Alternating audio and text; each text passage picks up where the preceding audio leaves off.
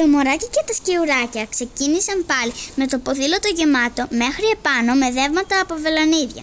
Πίσω τους ακολούθησαν οι φύλακες και παρατήρησαν ότι το ποδήλατο σταματούσε σε κάποια δέντρα. Τα σκιουράκια χτυπούσαν τις πόρτες από τα δεντρόσπιτα των ζώων και όταν τους άνοιγαν άφηναν μέσα στα σπίτια τα δέματα με τα βελανίδια. Συνέχισαν σε πολλά δεντρόσπιτα ακόμα μέχρι που τελείωσαν όλα τα δέματα.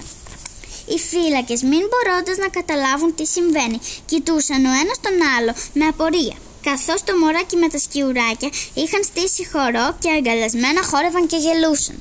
Τότε, για να μάθουν τι συμβαίνει, οι φύλακες άρχισαν να χτυπούν τις πόρτες.